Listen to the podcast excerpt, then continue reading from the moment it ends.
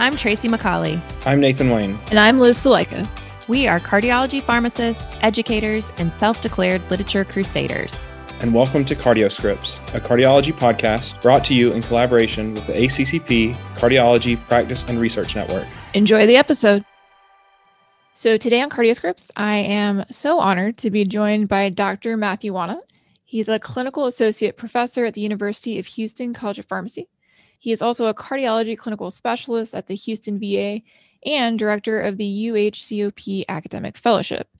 And I'm especially excited to have this guest on today because Dr. Wanat uh, is one of my mentors, has helped me just so much throughout my career. He was actually my preceptor on my first cardiology rotation as a fourth year pharmacy student.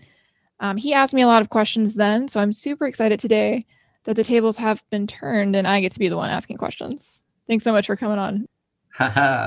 Thanks for having me. Thanks for that intro. You know, it's been great to follow your career and all the great stuff you guys are doing with this podcast. And um, I'm excited to be on here today and, and to talk a little bit about some of the literature. And I'm really excited to have you on today because this is kind of up your alley and talking about a trial that came out at ACC 21, the adaptable trial. So we'll take a moment to talk about that and then jump into some questions with Matt. So the adaptable trial purpose was to evaluate if aspirin dose of 325 milligrams daily would result in a lower risk of all cause death, hospitalization for myocardial infarction or MI, or hospitalization for stroke among patients with established atherosclerotic cardiovascular disease or ASCVD. They were comparing the 325 dose to the 81 milligram daily dose. There's been some some questions in the past in terms of what aspirin dose we should be using long term for these patients, and even some literature looking at short term as well, which we'll delve into a little bit with Matt and this was an open label, multi center randomized control trial.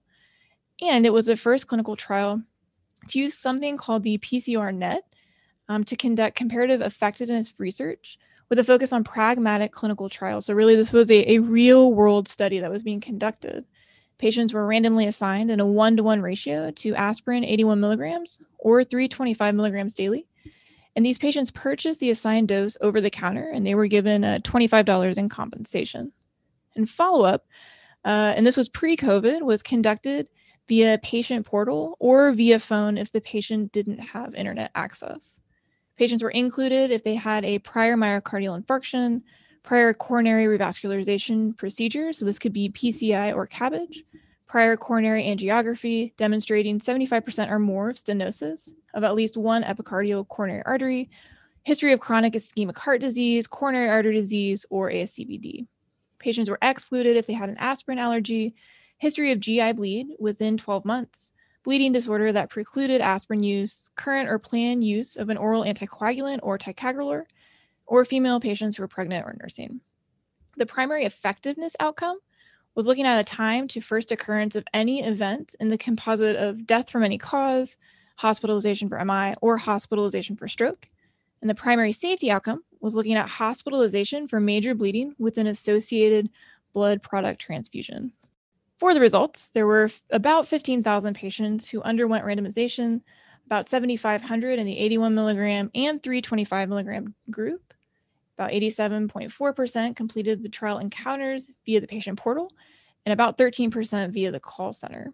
The median duration of follow up was about 26 months, about 80% of patients completed at least 51% or more of their follow up encounters through either the patient portal or the call center.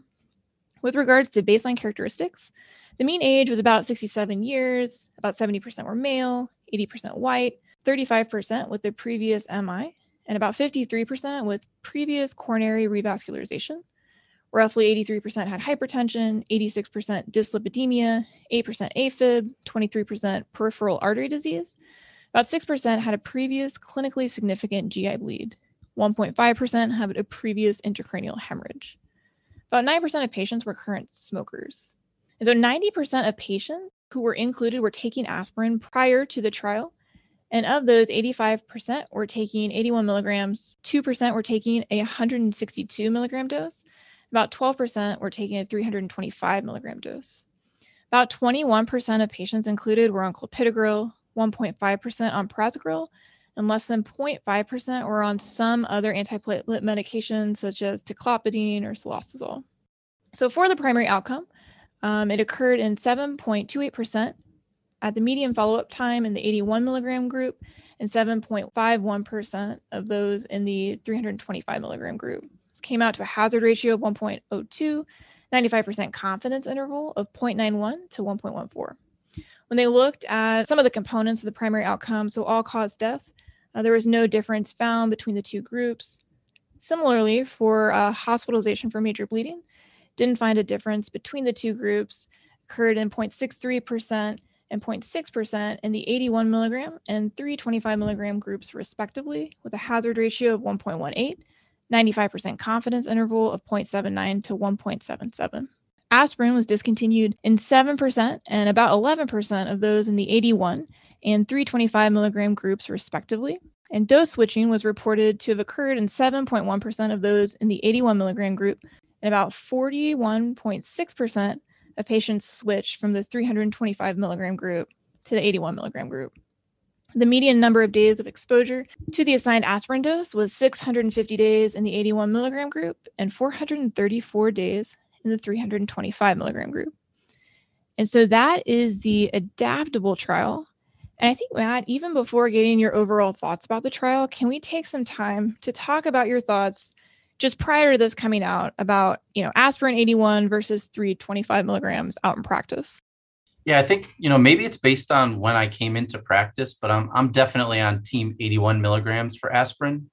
And I think that really has been the general shift over the last 10 years or so.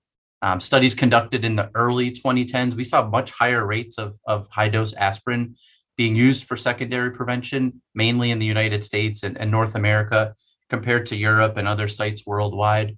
But that's really shifted over the years, um, over those last 10 years now to, to 81 milligrams being the predominant dose. And, and I think that makes sense. We don't really have any robust, consistent data showing us that high dose aspirin gives you a net clinical benefit for secondary prevention.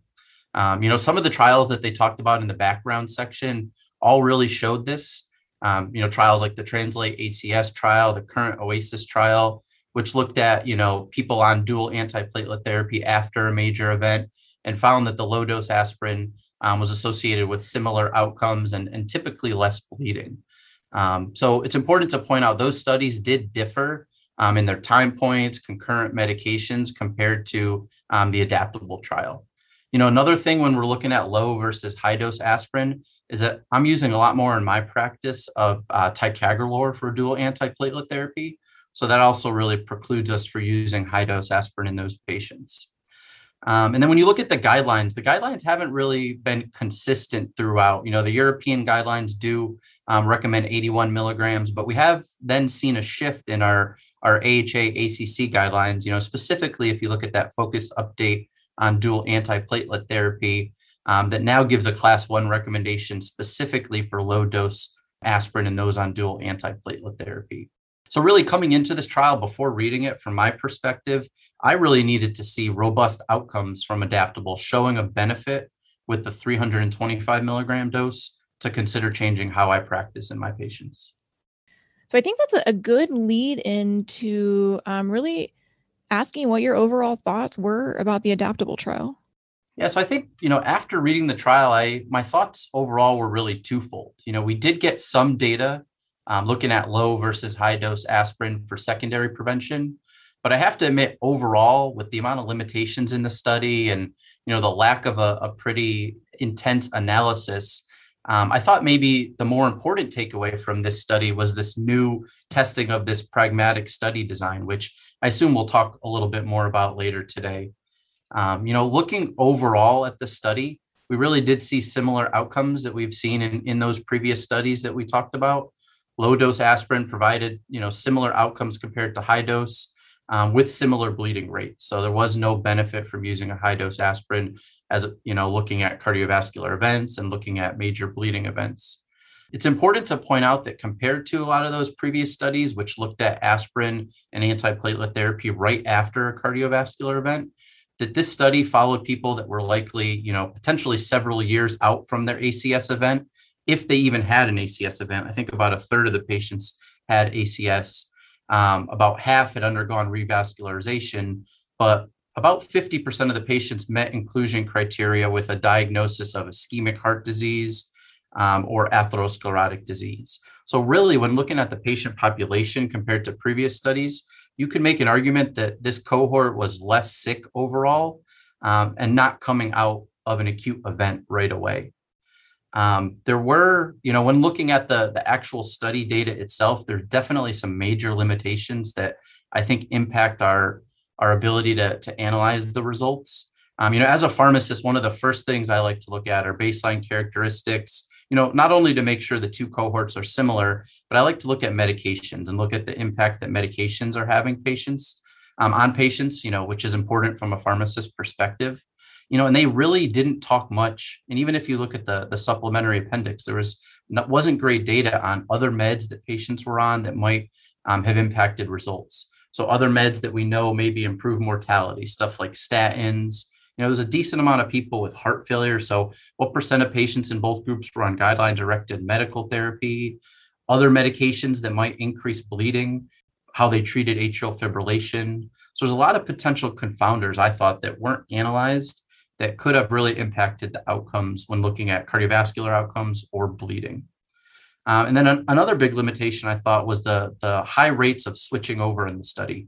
So Liz, as you pointed out, over, over 40% of patients in the high dose group switched over to the low dose, you know, so pretty close to half of all patients.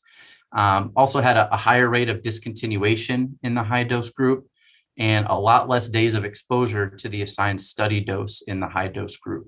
So, in a way, the study at the end, when you're talking about a, a 40% changeover, the study almost looked at 81 milligrams essentially in both groups. Um, so, I thought, you know, those, those were two big limitations that really impact our ability to accurately analyze this low dose versus high dose um, in this study. The other consideration or something else is just during the time um, that the study was being conducted to even though these were secondary prevention patients, there were primary prevention guidelines that came out. Some of the other primary prevention trials that came out in 2018, like uh, ASPREE, and all of those trials too. There was question of, you know, if this other data was coming about as- out about aspirin, could this potentially have impacted um, the patients in terms of switching from 325 to 81? Again, these were secondary prevention patients, but there was question if some of this primary prevention literature could have impacted that. Yeah, you know, and during the study, you're, you're exactly right. During the study, um, that while this study was being conducted, we had a lot of new data that came out. We also had that 2016 focus update on DAPT. So there was probably a, a big impact on providers at that point, seeing patients, seeing their patients on 325 and reducing that dose down to 81. I know, you know, as pharmacists in, in our practice over in the, the ICU at the VA, um, we're like hawks when we see 325 you know what's what's the reason they're on 325 why do they need to be on 325 let's change them down to 81 so you know the the switching over was definitely a major limitation. You know and and as i was reading the study i wondered you know when you see that high rate of switching over i wonder if they would have modified the protocol to have medications blinded instead of being open label. So if they blinded it to the patients and the study team how that would have impacted the switching over you know they they talked about in the protocol patients were given their assignment so they're given their dose they were given $25 reimbursement and then they went to the pharmacy and picked it up as an over the counter medication. So i bet for a similar cost they could have blinded the medication and just paid for the med and the postage and shipped it out to the patient and basically kept them blinded in the study. And i think maybe by doing that you would have had less people switching over um, which might have give you given you more generalizability and ability to interpret these results. So I wonder if that's something that maybe you know future pragmatic studies like this might consider doing it that way. So, Matt, I think that's a great segue into my next question, which is asking um, really what your thoughts were about this pragmatic study design. So, there was a lot there to kind of to kind of go through with the adapters, the patient partners that they had, everything was virtual, patient follow-up rate. Can you delve more into that? Yeah, I love it, and I think that was was really the, this this new study design was really the big takeaway from this study for me. You know, this is really the first run of a, a large, pragmatic, real life virtual trial in the U.S. that you know hopefully will provide a lot of good learning points and opportunities for you know how we run future studies. And if you think about it, it's almost poetic to have this study published as we we near the end of you know hopefully the COVID pandemic. Uh, with the crazy part that this was started and put into place well before we had the pandemic.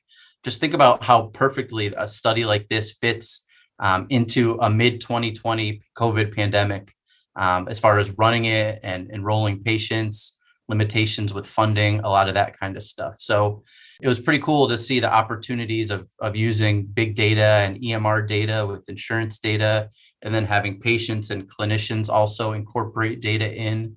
Um, I think it's a great example of, of collaboration in healthcare, and we need more trials like this. From the patient's perspective, I think these pragmatic trials are a huge win. It was really nice to see this concept of patient partners involved in the study design. Um, these nine or so um, patients that were involved from basically start to finish to give a different perspective um, that we don't commonly have in our clinical trials. You know, patients were able to do everything electronically or by phone, really saving them time, saving them money. If you think about it, most of us would rather text or message than have a phone call. So really the option to complete via an internet portal I thought was awesome. And as expected, almost 90% of people chose this route for the study. Um, the investigators still had a safety net for people that didn't fill out the internet portal. They were able to call them and get information via phone interviews. So that worked well. Personally, I've never participated in a clinical trial, but if I did, I would love a protocol like this because I really, you know, as a participant, I think there's really minimal burden placed on me.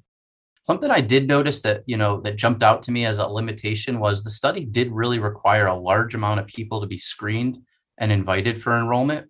So they screened and invited over 450,000 people that were eligible. And then only it said about 30,000 entered their code in the, the portal and 15,000 end up being randomized. So if you think about it, that's a little over 3% of patients that were eligible that were in, enrolled. So, you know, 400,000 patients that were eligible and, and never took the next step. So authors didn't really talk about enrollment, but I, I expect future studies to look at methods and barriers to increasing enrollment so you don't have to screen and approach you know so many patients i think one consideration is just when we're going about using internet access to you know incorporate patients into studies is making sure we don't miss patients who maybe don't have internet access uh, healthcare disparities um, or disparities in, in general or something to, to continue to keep in mind, making sure that we're doing a good job representing the patients that we're taking care of. Um, and so that's just something to, to consider. Maybe not everybody has internet access um, and maybe they aren't around when, you know, the phone call comes through from the study investigators. No, a, that's a that's a great point. You know, we sometimes take it for granted having you know good internet access, phone access, and you know if these roles are if these studies are going to become the new normal you know making sure we're not worsening healthcare disparities by you know not including people that don't have access to to this type of follow-up that you know a lot of americans do so matt i think we've had a lot of great discussion about the the trial as well as like just the design of it um, but kind of wrapping things up any final thoughts any takeaways you want our listeners to walk away with yeah so i mean i guess looking at the data that we have i don't think much has changed for the role of aspirin 325. I'd, I'd say it's the role is still very limited. There's just not good data there for secondary prevention. Um, although it had flaws in the study design, um, adaptable didn't really give us any further data, you know, especially from my perspective, to change practice and and use high dose over 81 milligrams for aspirin. Um, I think the the big winner and the big take home point from the study was this new study design um, I'm, I'm really looking forward to seeing what we learn from this design and and how future studies are crafted and, and able to incorporate it with a patient patient centered approach. Um, I think it's really going to be positive for patients and hopefully will result in more patients choosing to participate in trials and and us as clinicians getting stronger, more robust data um, to analyze and, and use to take care of our patients. Well, Matt, thank you so much for taking time to be on CardioScripts. Um, we really appreciate it. Thanks for having me. It's been fun. Good luck with the podcast. Thanks for tuning in to CardioScripts. If you've enjoyed the podcast, please tell your friends and subscribe and rate us on Apple Podcasts. You can follow us on Twitter at CardioScripts and check out our website at cardioscripts.com. The views and opinions are those of the individuals on today's episode. The ACCP Cardiology PRN is not responsible for the presented content or its accuracy.